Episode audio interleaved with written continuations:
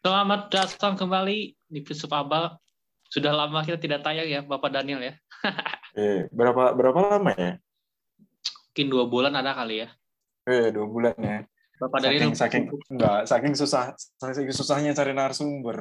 Oh gitu. Ini aja frustasi nih, episode frustasi berarti kan.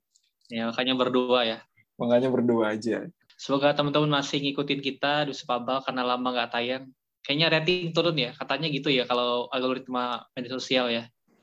Eh, atau memang sudah turun dari awal. Iya. Yaudah kita ini dalam rangka semakin menurunkan ya. Teman-teman kita kali ini mau bahas soal kita mau cucut kencono ya, cengkemen ya. Jadi tentu saja dibawakan secara ala kadar, ala abal lah. Ya kan kemarin kan kita filosofisnya kan tongkrongan di pos ronda ya, walaupun sudah lama kita nggak ngeronda ya. Jadi kita kali ini mau bahas soal topik yang baru-baru saja booming di Indonesia, yaitu Indonesia dan beberapa ya sifatnya global ya. Yang pertama tentu saja bertemu dengan salah satu makhluk manusia paling kaya di dunia Elon Musk. Dan yang Siapa kedua Jokowi kita berarti? sama Pak Jokowi dan sama Pak Luhut. Dan yang kedua kita mau membahas Bong Bong Marcos Junior di Filipina yang ramai juga mendapat tanggapan dari publik. Kalau Bapak Daniel, Kus Daniel, apa poin yang ingin atau mungkin menjadi highlight perhatianmu kalau kita mau bahas soal Elon Musk? Aku nggak tahu nih kalau ngomongin ngomongin Elon Musk. Aku kan pertama kan eh, Elon Musk ketemu ketemu Pak Luhut ya. Terus sekarang ketemu kemarin ketemu Pak Jokowi. Yang aku lihat dua-duanya ketemu Pak Luhut sama Pak Jokowi sama-sama pakai kaos. Gimana tuh? Tapi foto-fotonya Pak sama sama presiden-presiden lain, pejabat tinggi negara lain pakainya jas gitu. Tapi pakai sama dua orang ini pakainya kaos. Ada Ini- kemarin ribut juga nih. Menurutmu gimana? Wah ini perlu pakar semiotik sebenarnya melihat ini ya. Anjir. Masa kalau kalau negara lain ya ini ya pakai jas ya baru tahu sih aku. Ada kemarin Oh. aku aku lihat juga dia ketemu sama Barack Obama pakai jas. Terus sama apa namanya? Eh, perwakilan dari Uni Eropa itu juga pakai jas gitu. Tapi yang pak ketemu dua orang ini pakai kaos. Kemarin kemarin diributin tuh sama Said Didu tuh. Iya, bukan hanya ini ya pakai kaos ya, tapi kayaknya nggak mandi gitu ya. Iya, kayak baru bangun tidur deh. Kayak baru bangun tidur gitu. Mungkin juga Elon Musk juga lupa ya punya janjian ya. Mungkin. Terus dia dibangunin sama asistennya gitu. Bos gitu. Ada janjian nih, ada tamu nih gitu. Oh alah, iya iya iya. Siapa namanya? Ah, gitu. Iya. Oh iya siapa kemarin gitu. Pak Luhut gitu. Oh iya iya iya terus langsung aja itu mungkin kaos juga dipakai tidur itu. Mungkin. Kalau saya tidur apa komennya? Apakah dia mengatakan Elon Musk tidak respect sama Jokowi, sama Indonesia, Luhut, atau mungkin memang itu stylenya orang kaya yang wajar dimaklumi? Ya kalau Said Didu kebalikannya dong. Berarti dia men- dia menganggap Jokowi nggak dihormati oleh Elon Musk kan. Berarti bukan Oh. Jokowi bukan sosok presiden yang berwibawa gitu. Menyakitkan Kalau nggak ya. salah ya, emang kalau itu nggak salah jadinya, ya. Iya, tapi kayaknya kayaknya nggak gitu deh. Kalau aku menduganya memang Elon Musk bangun tidur. Bangun tidur lupa lupa schedule ya. Oh, gitu ya mungkin aja sih. Tapi terlihat kalau kita lihat videonya nampak sangat ini ya. Bisa basa-basi gitu ya. Elon Musk. Di di ini di sama sama presiden. Ya sama presiden dengan juga ininya Menko Invest itu juga. Misalnya waktu Iya, dikasih orang- permen di- Iya, dikasih kan, permen Kopiko. Oh, permen Kopiko, permen Kopiko. Very good, Iya. very good gitu kan. Kayak Kalau basa-basi gitu. ya kalau kalau kita nerima tamu di nerima tamu di rumah kan juga isinya sebenarnya kan basa-basi, Iya, benar sih. ya kan? Nanya nanyain anaknya, nanyain ininya. Nggak tahu kemarin Pak Luhut nanyain anaknya Elon Musk nggak? Elon Musk punya anak nggak sih? Nggak sempat Anaknya udah nanya. anaknya udah kelas berapa, sekolah di mana gitu. Mungkin aja, mungkin aja itu nanya itu juga bahasa basi ala Jawa kan. Tapi ini juga loh, apa namanya eh, kaosnya Elon Musk itu harganya sama kayak sepatunya presiden, kayak sepatunya Jokowi yang dipakai itu hampir mirip. Kalau nggak salah kaosnya Elon Musk itu harganya 30 dolar, sekitar 430 ribu. Kalau sepatunya Jokowi itu buatan Bandung tuh 370 ribuan Hmm, hmm, hmm. sekitar itu. Jadi mirip. kira-kira apa ya yang dari ini yang mau dipesankan oleh mereka berdua? Si Elon Musk pakai kaos murah ukuran dia kan. Jokowi Hmm. juga pakai sepatu eh, sepatu buatan lokal gitu. Apa ya kira-kira yang mau diomongin ya? Mungkin kesetaraan kali ya.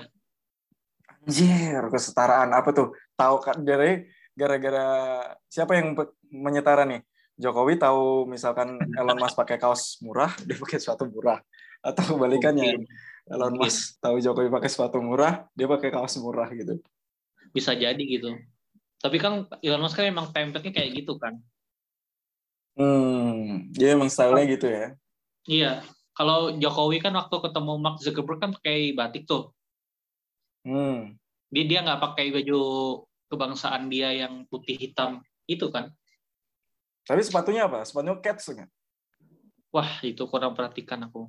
Tapi waktu masuk main- Zuckerberg waktu itu apa? Pakai kaos abu-abu, polos. Ah, tetap pakai kaos abu-abu. Oh, sama ya, berarti ya. Sama mereka apa nemuin nemuin Jokowi pakai kaos-kaos juga ya. Tapi waktu Zuckerberg di apa diadili karena kasus privasi Facebook kan pakai jas ya. Waktu Zuckerberg di adili. Diadili. Ya, ah, ya pengadilan tuh loh karena data Oh iya. di Berarti pencurian data. berarti berarti artinya apa? Berarti artinya apa Arti- itu? Waduh, Kira-kira apa tuh? takut menafsirkan. Lo kan menafsirkan aja. Berarti kira-kira pertemuan pertemuan mana yang lebih penting Eh, di pengadilan atau sama presiden gitu? Mungkin lebih penting sama presiden ya karena karakternya tetap dia bisa jadi apa adanya gitu. Oh, Oh, waduh. oh, iya iya iya iya. Iya jadi kan, dia pasti jadi Zuckerberg sama Elon Musk nggak mengada-ada gitu ya? ya, jadi dia, dia lebih nyaman dengan baju yang seperti itu. Itu kan Hmm. karakter ya kalau kita lihat kan beberapa tahun terakhir kan orang-orang kaya raya super itu kan kayak termasuk kayak almarhum Steve Jobs kan juga template ya baju-bajunya ya jadi semacam culture atau atau sebuah simbol kekayaan yang sudah ultimate gitu loh kalau mereka Hmm. Aku juga kayaknya pakainya kaos-kaos ini, kaos-kaos polos terus sih. tapi nggak kaya pak Tapi nggak kaya. Mungkin nomor apa isi rekening sama panjang pin ATM lebih panjang pin ATM daripada rekening. terus apa lagi terus- pak temuanmu apa temuanmu kalau melihat dari situasi ini Oh, satu lagi yang unik nih. Kan eh, si presiden kan ngobrol ya sama Elon Musk ya di dalam Hmm. ruangan SpaceX itu kan di satu ruangan gitu. Tapi tuh yang muncul tuh foto-fotonya sama video tapi tanpa audio. Audionya tuh nggak diperdengarkan gitu. Itu- Oh, Kita kan kepo ya dia presiden tuh ngomongin apa gitu, ngomongin metaverse, ngomongin wadas, jangan-jangan kan di situ kan iya iya. ngomongin apa gitu. Nah itu juga tuh banyak yang ngomongin tuh, jangan-jangan nih presiden ngobrol pakai bahasa Indonesia nih gitu. Di di belakangnya ada penerjemah karena ka- ka- kan katanya presiden kan bahasa Inggrisnya kan kemampuan bahasa Inggrisnya kurang gitu. Tapi kalau aku lihat sih presiden eh lancar-lancar aja ngobrol gitu. Dan Elon Musk paham-paham aja gitu. Kalau Ya, menurutmu gimana nih? pahamnya kan bisa arti dalam arti sesungguhnya dia memahami atau mungkin formalitas buat menghormati kan Oh dia cuma mantuk-mantuk gitu ya menurutmu ya? Ada kemungkinan. Oh ada kemungkinan. Aku gini sih melihat Bapak Jokowi kan memang dari dulu kan isunya kalau aku rasa salah satu uh, tim komunikasi yang yang barangkali perlu banget itu Pak Jokowi deh dalam artian jubir atau seperti apa pengemasan komunikasi. Karena beliau kan termasuk orang yang secara kemampuan public speaking kurang ya. Jangankan bahasa Inggris kan bahasa Indonesia juga ter- terbata-bata kan sering beliau. Kayak mikir segala macam gitu. Sebenarnya itu aku pernah sih baca tweet di Twitter itu nggak masalah sih sebenarnya seorang presiden tuh nggak memahami eh, bahasa asing tertentu karena memang dia punya apa ya punya punya punya instrumen buat menerjemahkan itu Hmm. sebenarnya gitu tapi entah mengapa di Jokowi ini kayaknya kemampuan beliau yang pas-pasan dalam bahasa Inggris itu menjadi sasaran empuk gitu loh bagi lawan politiknya gitu Tapi kan tapi karena diasosiasikan dengan kecerdasan.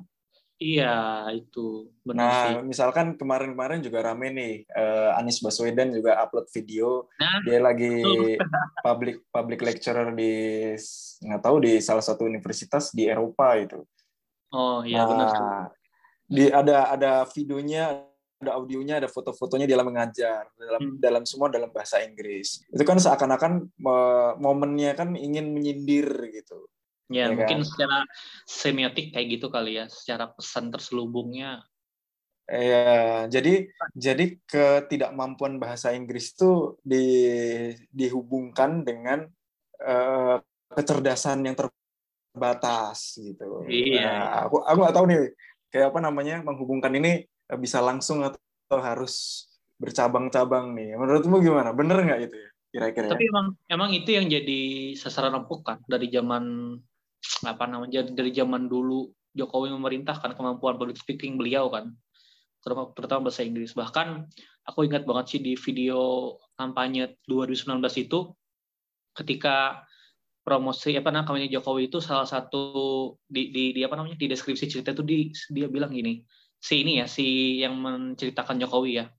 Jadi dia bilang kalau Jokowi itu sudah belajar sudah biasa pakai bahasa Inggris sejak bahkan email masih belum terlalu secanggih sekarang jadi- gimana? Pak Jokowi sudah belajar bahasa Inggris. ya sebelum email tuh selancar sekarang karena dia kan eh, im- ekspor ini kan kayu mebel kan Nah, itu dengan Oh. slide-slide itu dia cerita bahasa Oh. Inggris. Bahkan sebelum email tuh, pokoknya yang kurang, maksudnya alat teknologi itu belum secanggih sekarang tuh loh. Nah, beliau sudah terbiasa berkomunikasi dalam bahasa Inggris.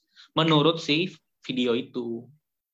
Jadi Oh, sampai isu itu gitu. tuh menjadi cukup krusial di, di apa ya, menjadi isu cukup tajam menyerang Jokowi ya, dibuatlah video kampanye seperti itu yang menggambarkan Jokowi pun sudah terbiasa pakai bahasa Inggris gitu. Oh gitu. Tapi tapi selalu ya presiden ini ya apa namanya di asosiasi asosiasikan nggak bisa bahasa Inggris ya susah nggak kayak nggak bisa bahasa Inggris gitu. Iya benar, itu banget tuh. ya kasihan juga ya tapi tapi aku juga menunggu sih presiden ada pidato gitu dalam bahasa Inggris nah sayangnya undang-undang itu menyebutkan kalau dalam Dari kegiatan kegiatan acara resmi negara itu kenegaraan itu wajib menggunakan bahasa Indonesia itu Betul.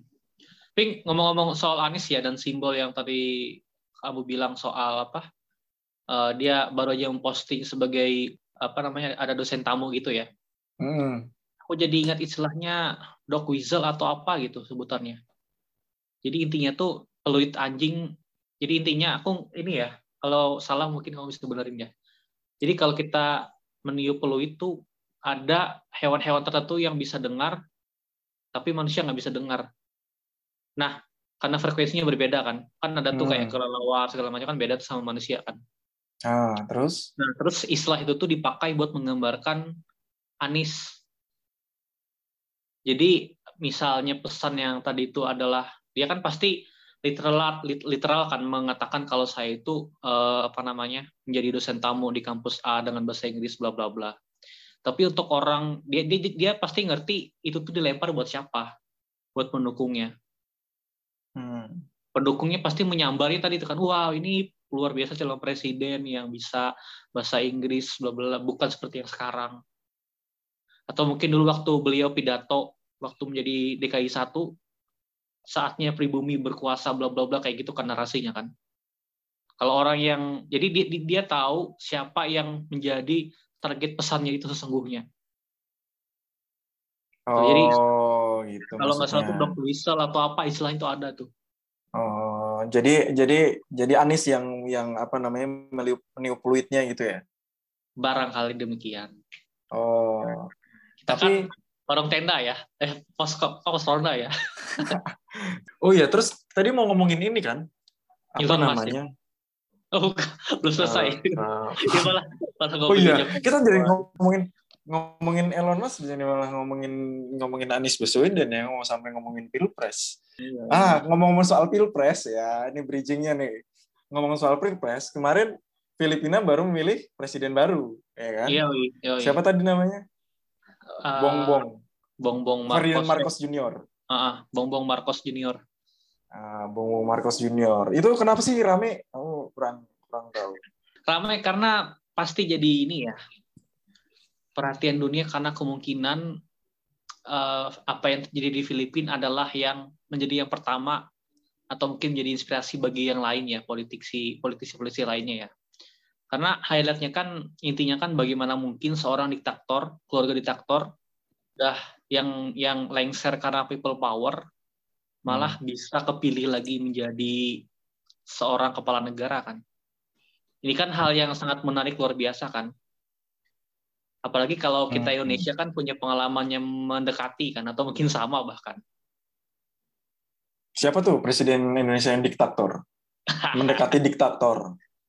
Bukan mendekati, mungkin yang sejati, diktator sejati kali ya. Diktator. Oh, malah diktator sejati ya. Kita sebut dong. Anda dong, Anda kan lebih ini, jaga nebak. Oh, Soeharto maksudnya. Atau atau presiden sekarang. Oh, aduh, aduh. Kalau Pak Har kalau Pak Harto aku nggak tahu. Jadi aku nggak bisa mem membandingkan nih. Waduh, nah, tapi fun fact-nya, uh. Fun fact-nya si Bong Bong itu, Ferdinand Marcos Jr. itu, dia tuh dulu nggak tertarik masuk politik. Jadi dia dipaksa sama bapaknya masuk politik. Aku juga hmm. jadi keinget satu kisah. Ada seorang anak tukang kayu gitu. Ibran ya. Yang kabarnya bapak yang yang bapaknya jadi presiden terus dia bilang juga nggak tertarik masuk politik, tapi akhirnya jadi wali kota. Iya iya. Nah ini gitu. apakah apa apa kira-kira sama ya? Sama. Sama-sama kemakan Jalan omongan. politiknya sama ya? Kalau kalau bong-bong ah. ini mungkin uh, cukup mendekati dengan Tommy Soeharto kali ya. Tommy Soeharto hmm. juga anak Soeharto jelas ya. Track recordnya jelas juga punya banyak kasus. Dan kemudian juga bagaimana dengan segala macam cara akhirnya bisa bangun partai kan setelah rebutan kekuasaan. Apa itu namanya partainya? Berkarya ya? Berkarya. Sedangkan dulu sempat rebutan kekuasaan di Golkar kan, tapi nggak pernah dapat jadi ketua umumnya kan. Itu sih yang bikin orang kayak jadi was-was dan kemungkinan besar para politisi yang masih anak ideologisnya Orde Baru bakal banyak berguru nih dari fenomena yang ada di Filipina nih kan. Kebangkitan otoriter itu kan. Tapi kan ini kan kasus yang di Filipina kan yang diktator dulu bapaknya kan. Hmm. Terus sekarang yang berkuasa anaknya. Apakah eh, kekejam itu masih pas dikhawatirin di anaknya yang sekarang mimpin? Menarik sih kalau katamu itu. Walaupun mungkin katanya dalam politik barangkali nggak ada apa ya, mungkin aja hmm. ada perbedaan, tapi kan susah ya, sangat kentara ya kepentingan politiknya ya. Misalnya kayak kasus uh, bong-bong ini kan, jadi keluarganya itu kan mengalami uh, sempat diusir dari Filipina kan, terus ngungsi, dan akhirnya dibentuk semacam tim investigasi buat mengambil kekayaannya. Itu kan sama kan kayak waktu kejatuhan Soeharto kan, sempat sempat di apa namanya pencarian harta apa namanya Indonesia terutama yayasan-yayasan dibangun oleh Soeharto diinvestigasikan itu. Oh ya kayak TMI gitu. Iya penyetor penyitaan aset. Iya. Nah yang menjadi catatan adalah si presiden Filipina nanti akan punya power buat mengendalikan tim investigasinya ini. Aku nggak tahu ya sebutnya tim investigasi atau apa gitu. Jadi semacam tim yang uh, menarik kembali gitu loh aset-aset yang dimakan oleh keluarga Bongbong itu. Itu sih. Dan yang sebenarnya Filipina itu hmm? uh, Filipina itu udah punya presiden mirip-mirip Ferdinand Marcos. Kemarin kan ada Duterte sebelum bong-bong ini kan. Iya, iya. Nah, Duterte kan juga di, dikenal kejam. Iya, iya. Uh, dia mengeksekusi mati sekitar 6.000 orang pengedar dan pemakai narkoba tanpa tanpa proses peradilan yang cukup Nah, itu kan juga sebuah kediktatoran, tapi Duterte lebih diterima daripada daripada apa namanya bongbong. Kebijakan Duterte malah justru banyak banyak dukungan itu. Tapi bongbong aja belum belum mimpin udah udah banyak yang mengecam. Iya, walaupun dikecam tapi terpilih banyak kan. Berarti diterima iya, juga. Iya, 30-an juta orang itu. Iya. 30-an juta orang yang yang milih. Iya sih, jadi jadi kayak semacam alarm demokrasi. Wah, asik. Mantap Pak istilahnya ya. Alarm demokrasi. tapi tapi perlu diuji juga bener nggak sih bongbong itu masih bawa ideologi bapaknya Hmm, hmm, hmm. iya kan Hmm. aku aku takutnya jangan-jangan jangan-jangan enggak gitu jangan-jangan malah lebih jauh lebih demokratis gitu timbang bapaknya gitu Kalau ngomong kayak gitu, kira-kira kalau Soeharto dan Megawati gimana Pak? Menurut kalau dikaitkan dengan konteks ini ya, apakah Megawati membawa pemikiran bapaknya dalam kebijakannya? ah itu aku ideologi ini yang beda ya cara memimpin sama ideologi ya kalau si Ferdinand Marcos itu kan tadi cara memimpinnya dengan diktator Hmm. Kalau kalau Megawati itu kan bawa ideologi marhainismenya Soekarno kan. Jadi aku nggak bisa nggak bisa ngebandingin kalau dua dua orang itu. Misalkan Bongbong pun sama Megawati pun kayaknya aku nggak tahu ya kalau ideologinya yang dibawa Ferdinand Marcos dulu eh, kayak apa. Ya, ideologinya otor Kalau otoritarian misal gitu kan. Otoritarian. eh nggak beda beda beda. Itu itu eh, gaya kepemimpinannya itu otoritarianisme. Hmm. Kalau kalau kalau ideologi itu kayak pemikiran bangsanya gitu loh. Oh, Kalau kayak misalkan Soekarno kan mikirnya marhainisme gitu kan, Iya. ya kan misalkan atau demokrasi gitu. hmm, hmm. Nah, Soeharto tuh Soeharto tuh juga demokrasi tapi demokrasi terbatas. Nah, tapi cara memimpinnya dia mungkin dikenal diktator atau otoritari apa apa otoriter gitu. Berarti ada kemungkinan kalau secara ideologis mungkin berbeda ya, tapi kepentingan sama kali ya. Ya, kepentingan sama-sama pengen jadi presiden. Tapi kalau tadi aku ada dengar juga sih podcast dia bilang itu ketika bongbong kampanye terutama terkait dengan kebijakan tuh nggak banyak menjelaskan beliau itu. Jadi bongbong nggak banyak menceritakan seperti apa kebijakannya dalam ekonomi misalnya. Karena lebih banyak membawa nostalgia kan. Jadi kampanye itu nostalgia seperti apa zaman bapaknya dulu. Kejayaan-kejayaan Filipina di zaman bapaknya dulu kan. Ya persis kayak pie penak zamanku toh kayak kayak gitu loh narasi yang dibangun tuh. Ya, ya pantas lah kalau banyak orang takut kalau kayak gitu kan. Iya, makanya. Apalagi mungkin ke, ke, kepemimpinan bapaknya pasti korup. Karena otoritarianisme lekat dengan korup, korupsi pasti. Korup, korup, ya. Dan korupsi dekat dengan pelanggaran HAM juga pasti kan.